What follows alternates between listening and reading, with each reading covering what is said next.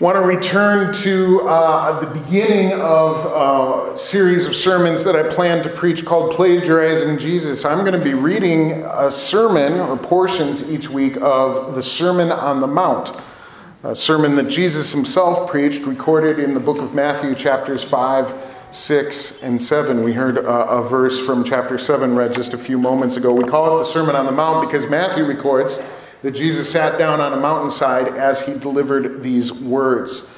I told you a couple weeks ago that you can kind of think of the Sermon on the Mount as Jesus' treatise on the kingdom of God. The Gospels say he had been proclaiming the kingdom, he had been talking about the kingdom, and then he finally sat down to explain the kingdom.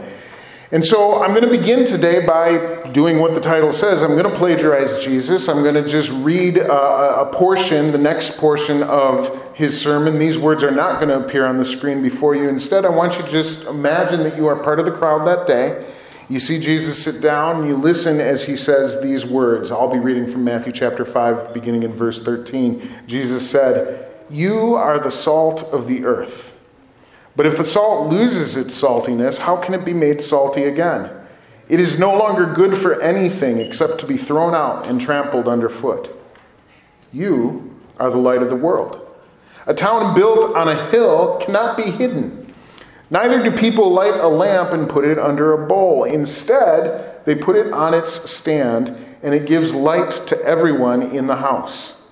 In the same way, let your light shine before others that they may see your good deeds and glorify your Father in heaven. Uh, most of you know that I've kind of got off track in my scheduling. I didn't preach a sermon last Sunday. This was the sermon that I had planned on preaching last Sunday, which means that when I mapped out the series of sermons in my calendar, I had planned that today I would be preaching the next portion of the Sermon on the Mount, in which Jesus describes uh, the, the law of God, and he makes a reference to the fact that not one stroke of the pen will be removed from God's law. And with that in mind, knowing that it was Father's Day, we ordered gifts for all of the men in the HRCC congregation. And because I had planned on talking about each stroke of the pen, we ordered pens for all of the guys. And so on the way out today, if you're a guy here, you don't have to be a dad. We're, we're honoring all the men that are part of this church family. You'll have a selection. There's a few different colors, but these are actually great pens. They aren't plastic, these are metal, so they're real sturdy. Uh, there's a ballpoint pen on one side, there's a, a touchscreen stylus on the other side, there's a, a measured ruler along the, the side of the pen, and there's a bubble level on this pen. It's going to go in the garage, in the junk drawer, it's going to go in, in, in the toolkit, it's going to just be a real handy, I hope, gift for each one of you guys here. They come in a few different colors. Make sure you grab one on your way out. And I want to tell you this each time you grab this pen, I want you to remember that you are the salt of the earth and the light of the world. I had considered returning them and exchanging them for salt shakers and flashlights, but that didn't seem to make sense. So we'll just remember that, that Dan was, was a little off when he made plans. I hope you enjoy your pens. You are the salt of the earth and you are the light of the world. These are familiar words to many Bible readers. He, Jesus says, You are the salt of the earth and you are the light of the world. Before we really dig in deeply and unpack those phrases, I think we need to figure out who the you is in those statements. Who is Jesus talking to? Who exactly is the salt of the earth? Who exactly is the light of the world? To answer that question, I want to turn back a couple of pages in Scripture so that we can remind ourselves of who was listening to Jesus' words that day. Matthew chapter 4, verse 23 records that Jesus went throughout Galilee teaching in their synagogues proclaiming the good news of the kingdom and healing every disease and sickness among the people. News about him spread all over Syria, and people brought to him all who were ill with various diseases those suffering with severe pain, the demon possessed, those having seizures, and the paralyzed, and he healed them. Check this large crowds from Galilee, the Decapolis, Jerusalem, Judea, and the region across the Jordan followed him. So we have large crowds from a variety of different places following Jesus. If we took a modern day map and superimposed it over the regions that were referenced in the passage that I just read, we would have people from modern day nation of Israel, modern day Jordan, modern day Syria, and perhaps even as far north as modern day Lebanon. We would have Jews, we would have Gentiles. There were people in that crowd that day who had heard Jesus teach. There were a few people, maybe more than a few, who had been miraculously healed by him. Can you picture the crowd? This is a large, diverse crowd of people. We turn the page in Matthew chapter 5, verse 1 says, Now when Jesus saw that crowd, he went up on a mountainside and sat down. This is the beginning, right? The crowd is there. But check this his disciples came to him and he began to teach them. So there's a big crowd, but it was his disciples that came to him when he sat down, and Jesus began to teach them. There's a lot of people that could hear Jesus' words that day, but he was speaking specifically to his disciples. Now, I don't think it's necessary for us to presume that that means only the 12. Disciples can be a broader term than that, but it certainly refers to those that were there that day who were committed followers of Jesus, those who had committed to learning from Jesus. That's what a disciple is. It's the same word as discipline. A disciple disciple is a disciplined follower and learner, and those were the people that he was speaking to today. You know, I think the same thing applies today. A lot of people can hear what Jesus is saying. A lot of people have heard the stories. A lot of people can read their Bible verses. A lot of people can even claim an encounter or tell a story about how one day he impacted their lives. A lot of people can hear what Jesus is saying. But Jesus isn't necessarily speaking to them, he speaks to his disciples. He speaks to his disciples. And so there's a difference between being in the crowd and hearing Jesus and being a disciple who's learning from Jesus. The crowds come and go as their schedules dictate. When Jesus was done speaking that day, presumably the, the crowds packed it up, called an Uber, and went home. But the disciples followed. The disciples don't come and go on their own schedule. They follow no matter what. They're committed to the discipline of following and learning, and that's who Jesus is talking to. His disciples came to him, and he began to teach them. Jesus is talking to his disciples, followers who are committed to the discipline of learning, and they are the salt of the earth.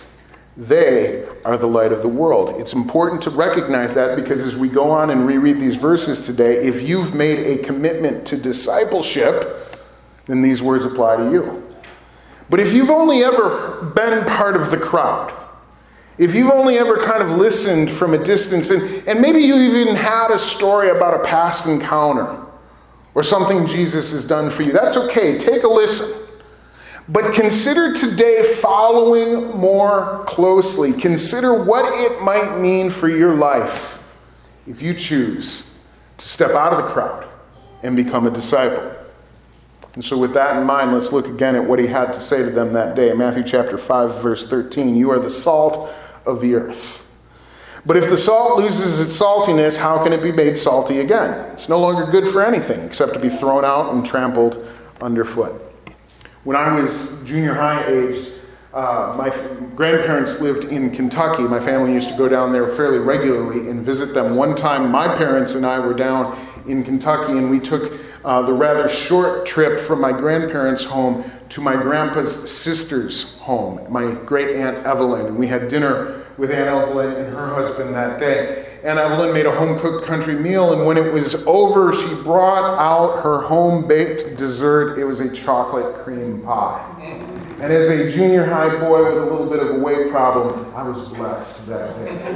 I was excited about Aunt Evelyn's homemade chocolate cream pie. So she cut it into different slices and put it on little plates, and she passed it out to everybody at the table. I was the only kid in the room that day. And I remember from my position at the table watching as the first couple of grown ups at the table took, took a fork full of chocolate cream, homemade chocolate cream pie, and put it in their mouth and kind of simultaneously did one of these.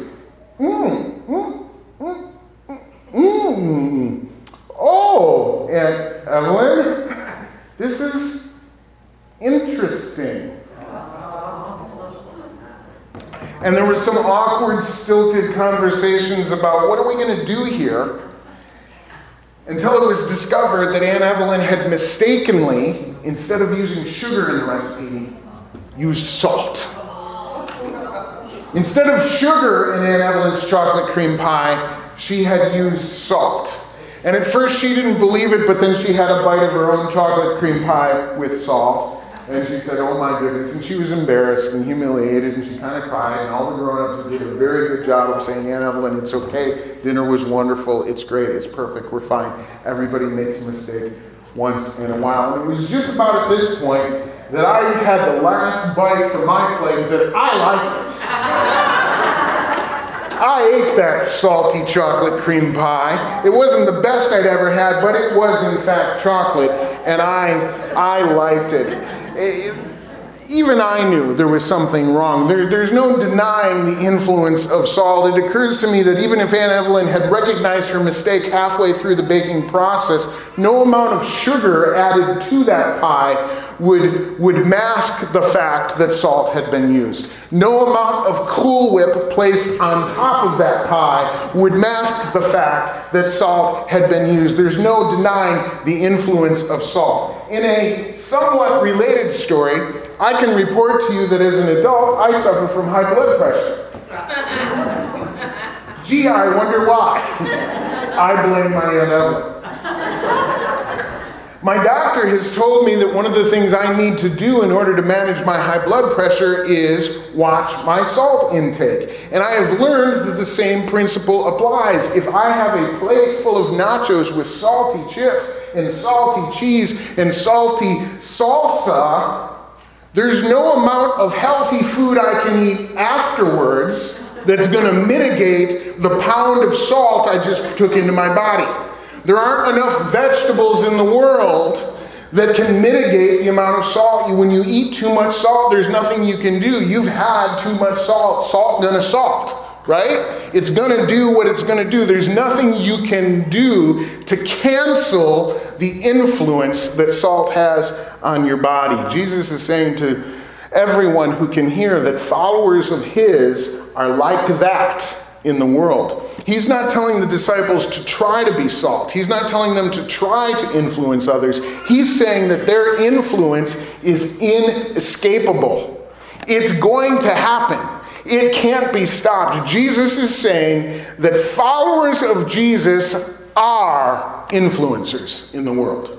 Followers of Jesus are influencers in the world. In this day and age, that word influencer has a different connotation than it used to. We have now internet influencers.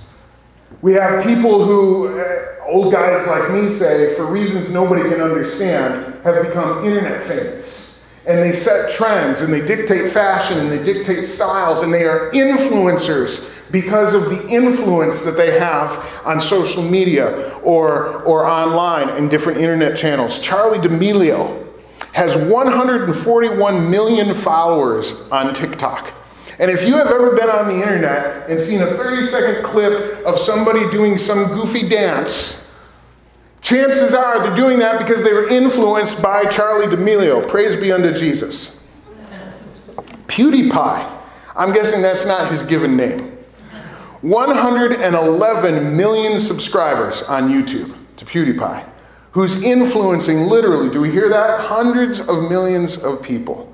And people like this, no matter what they do, people notice. If they wear it, others buy it. If they eat it, others eat it. If they do it, others do it. This is what influencers are for reasons that old guys like me can't even explain. Millions of people make millions of decisions every day based on the influence of internet celebrities. I didn't say it, you said it. Jesus is not saying that his followers have the ability to influence millions. Do we hear what he's saying? He's saying his followers are influencing millions. And so, as disciples, we have to be very, very careful about how we wield that influence. How we live matters, what we say matters. What we do matters, and how we do it matters because Jesus says the world is watching. 141 million followers on TikTok, that ain't nothing. The world's watching my people. That's what Jesus says. On the other hand, when we, uh, when we use that influence poorly, it matters. When we gossip, when we speak or act unwisely, when we pass along false information, when we fail to live as Jesus lived, when we act foolishly, we are still people of influence. But now we're using that influence poorly. From a kingdom dynamic, that makes us no longer profitable, no longer useful for anything other than to be trampled underfoot. So if you claim to be a follower of Jesus, the issue isn't whether or not you have influence. I think a lot of us feel like we don't. A lot of us feel like, who's watching me?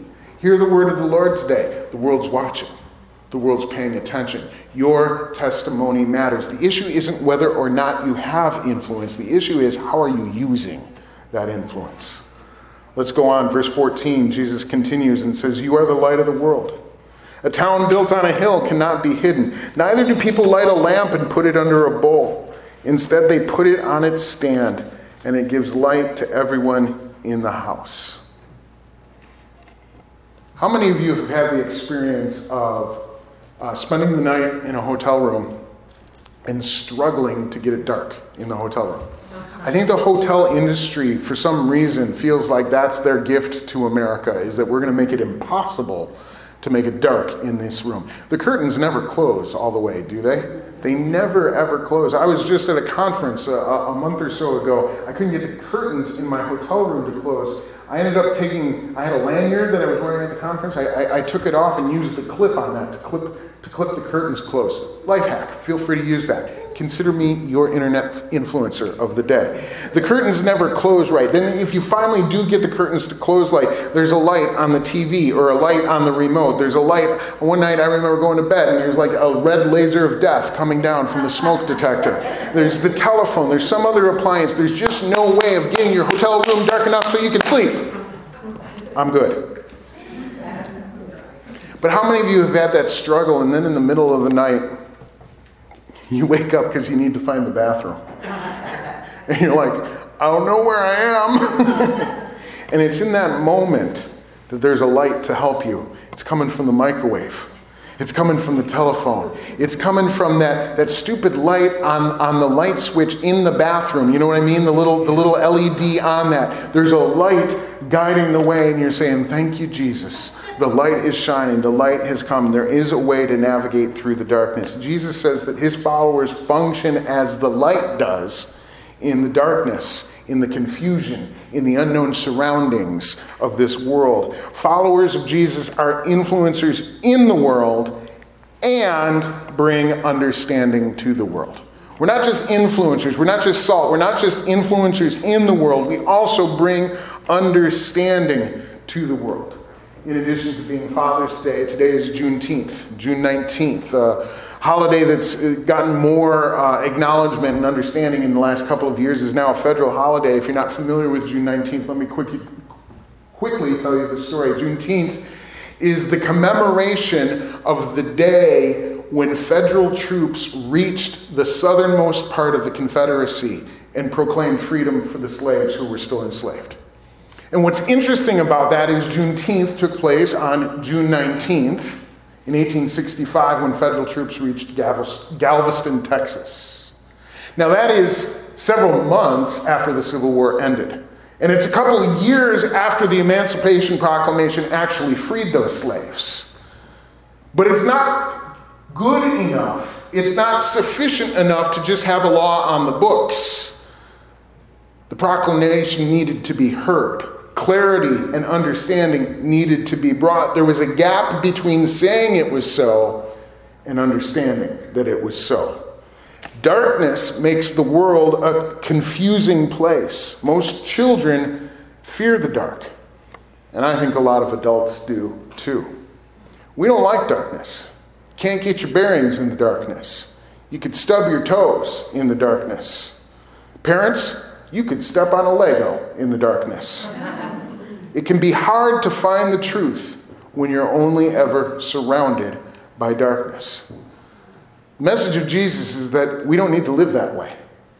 Aren't you glad for the light? Aren't you glad that light always overcomes the darkness? Hear this today light doesn't have to hide, light doesn't have to run from the darkness. Light has nothing to fear from darkness. The world's afraid of the dark. Jesus says, You're the light of the world. And so there you are in your home, hotel room.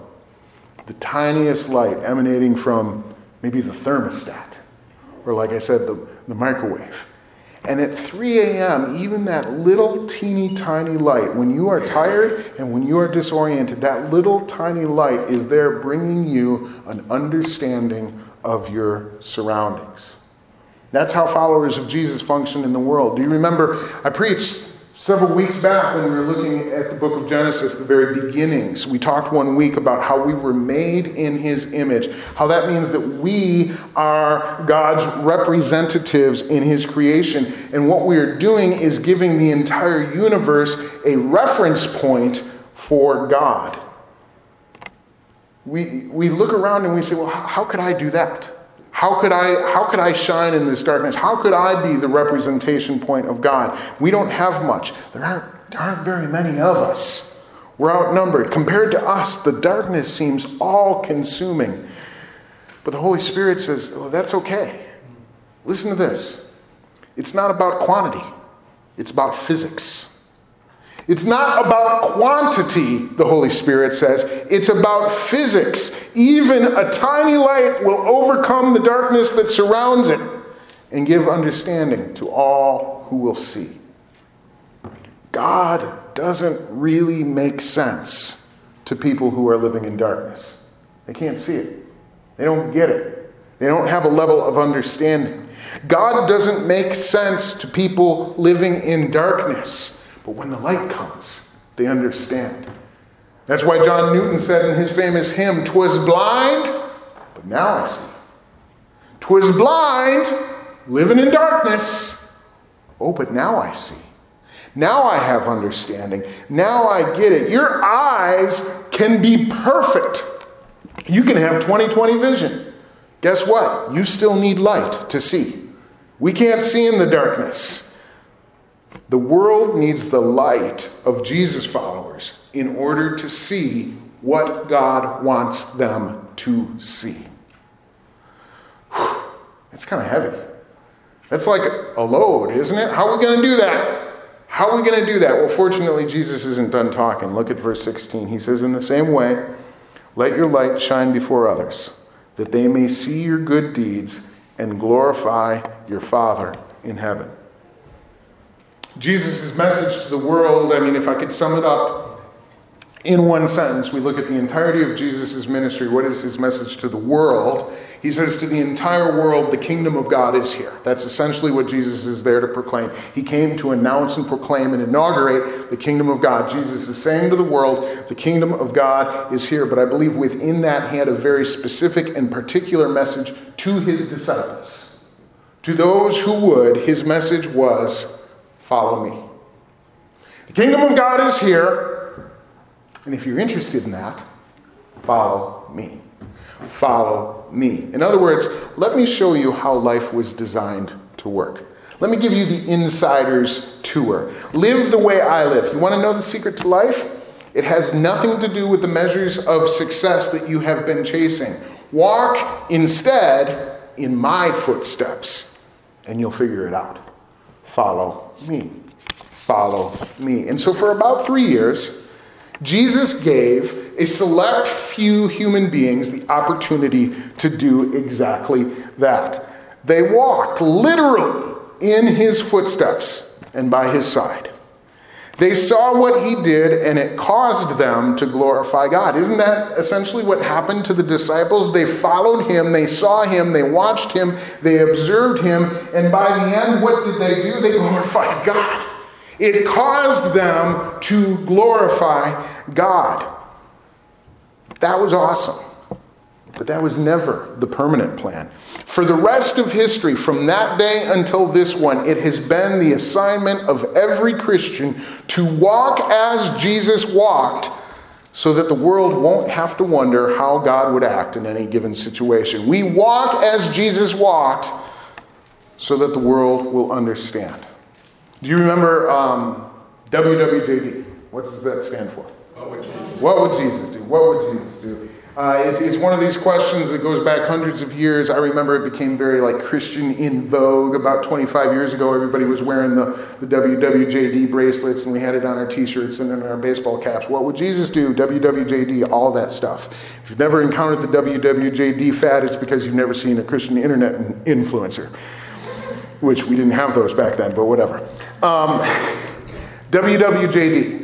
We used to wear that on our wrists or on our necklaces or on our t shirts or whatever as a helpful way of reminding ourselves of the importance of our conduct. And the idea was in any situation, in any moment, in any kind of circumstance in life, I'm going to ask myself before I act, before I speak, before I move, I'm going to ask myself in this circumstance, WWJD, what would Jesus do?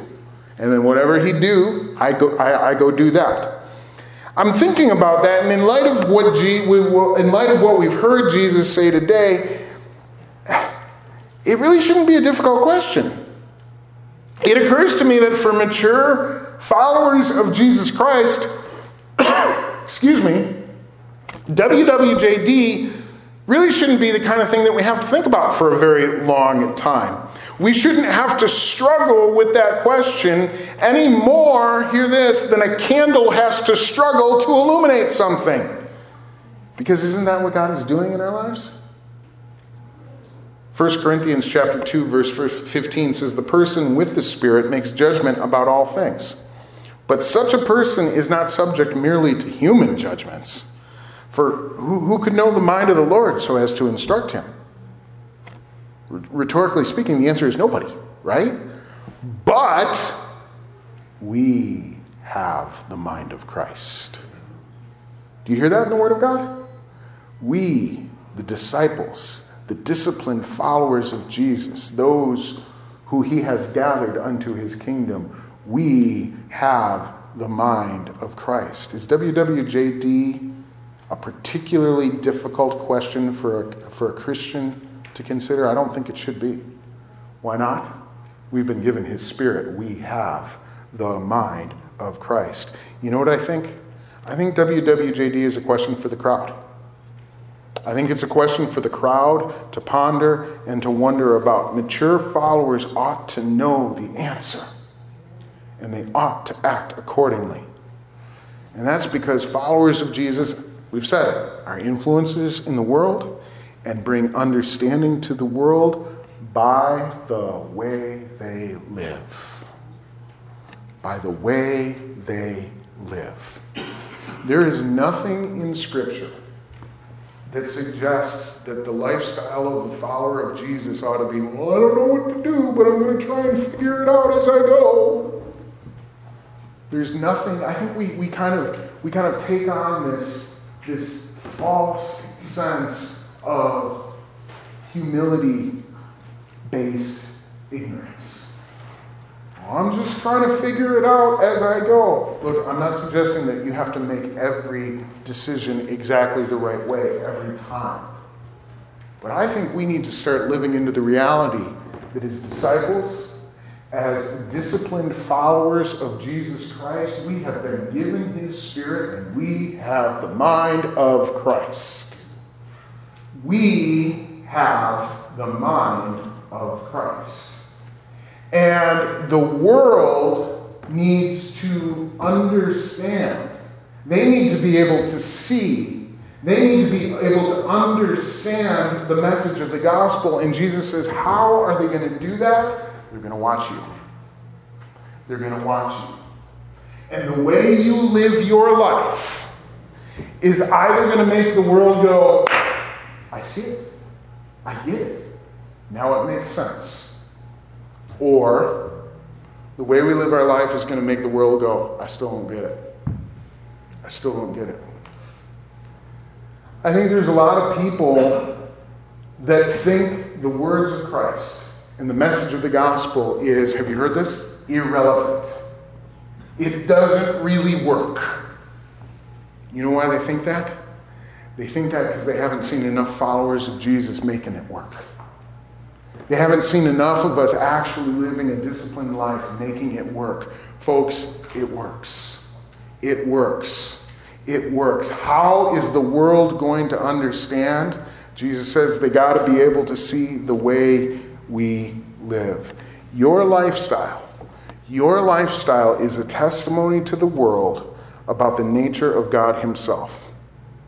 Now, again, I, I feel like I need to uh, make this very, very clear. It's not my intention to suggest that you have to be a fully matured super Christian in order to have significance in God's kingdom. It's not my intention here to raise the bar any higher than the Holy Spirit would have that bar be, right? We don't want to intimidate people away from the kingdom. That's not what I'm saying. This is not a aren't we holy message.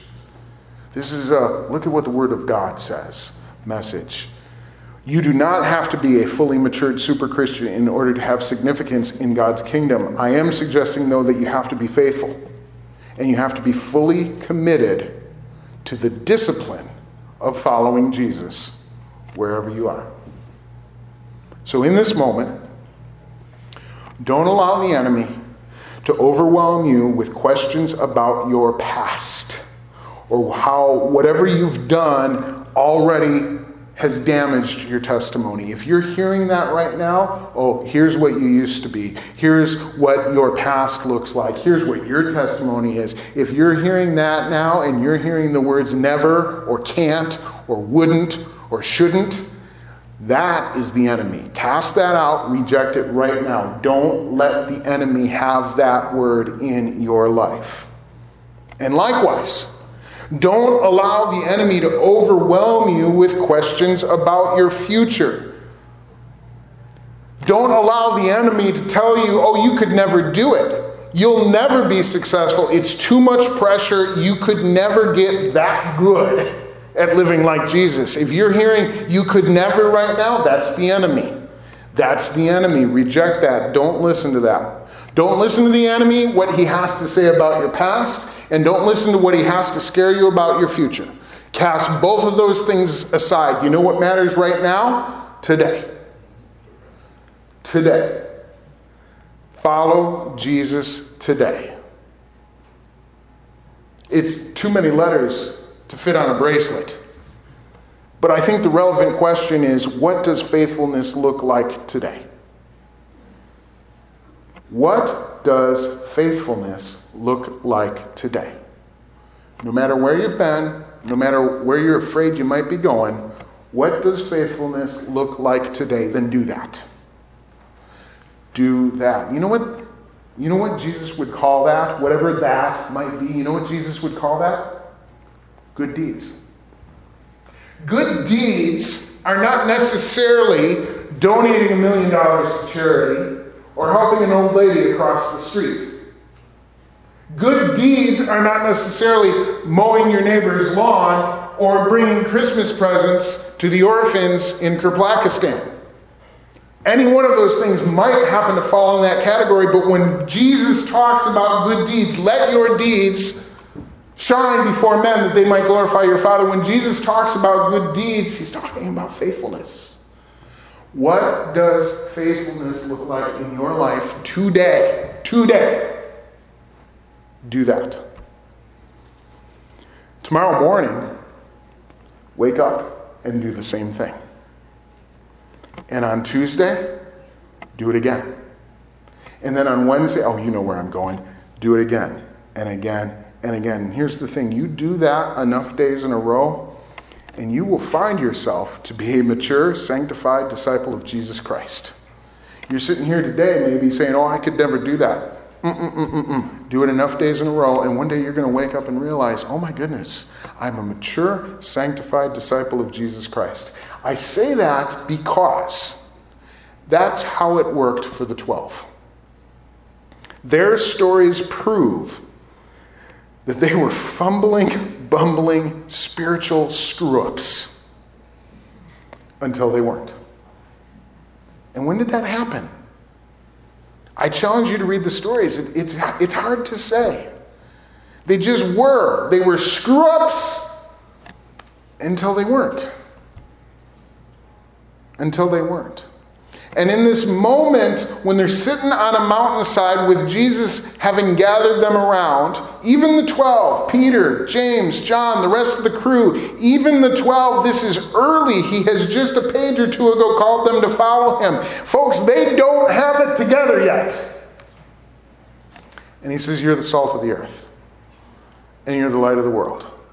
And he's looking in the eyes of 12 fumbling, bumbling spiritual screw ups who would be that way until they just weren't because they had put enough days of faithfulness together. So, if you feel like a fumbling, bumbling spiritual screw up, you are in good company. Follow the example of the disciples who gathered around Jesus that day on the mountainside. And as you do so, hear Jesus say this to you You are the salt of the earth, you are the light of the world. Let's pray. Lord Jesus, we thank you for your words, which have the inexplicable ability to convict and challenge and encourage all at the same time. We're convicted by the fact that too often we have been numbered among the crowd. Interested because we've had an experience or seen or heard something that we thought was amazing, but all too willing to pack it up and go home when the amazing appeared to be over with. We are challenged by the fact that you are calling your disciples to follow you. It's not in view of the passage that we read today, but most of us know the story well enough to know that that follow me was not a fun path to walk. We are challenged by what you have to say to your followers. But, oh Lord, your Spirit is encouraging us today. Your Spirit is filling us today. Your Spirit is strengthening us today. We are being renewed today as we open our hearts and receive what you have for us. We are being encouraged by the fact that you look at yet incomplete creatures of your delight and you say, You, you are the salt of the earth. And you are bringing light into this world by the way you live. Father, I believe that you are speaking to individuals in this room right now, restoring their faith in you and reminding them that you aren't done with them yet.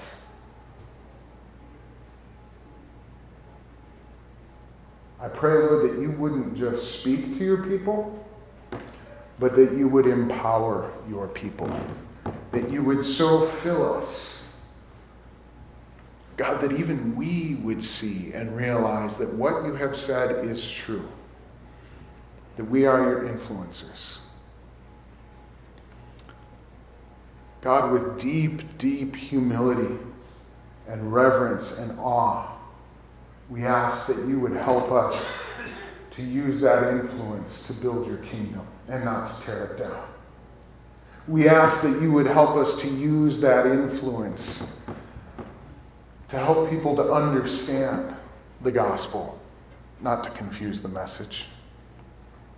We ask that you would equip us and prepare us and show us how to use our influence, God, in a way that is going to strengthen your kingdom, lest we be thrown out and trampled underfoot. We want to be useful to you. So have your way in the hearts and the lives of my brothers and sisters today, we ask. Strengthen and encourage us, we pray. In Jesus' name. Everybody says, Amen. Amen. God bless you today, gentlemen. Gentlemen, boys, males in the room, happy Father's Day. We, your church family, are grateful for you. Would you make sure you have a gift on the way out? God bless you. Have a good day.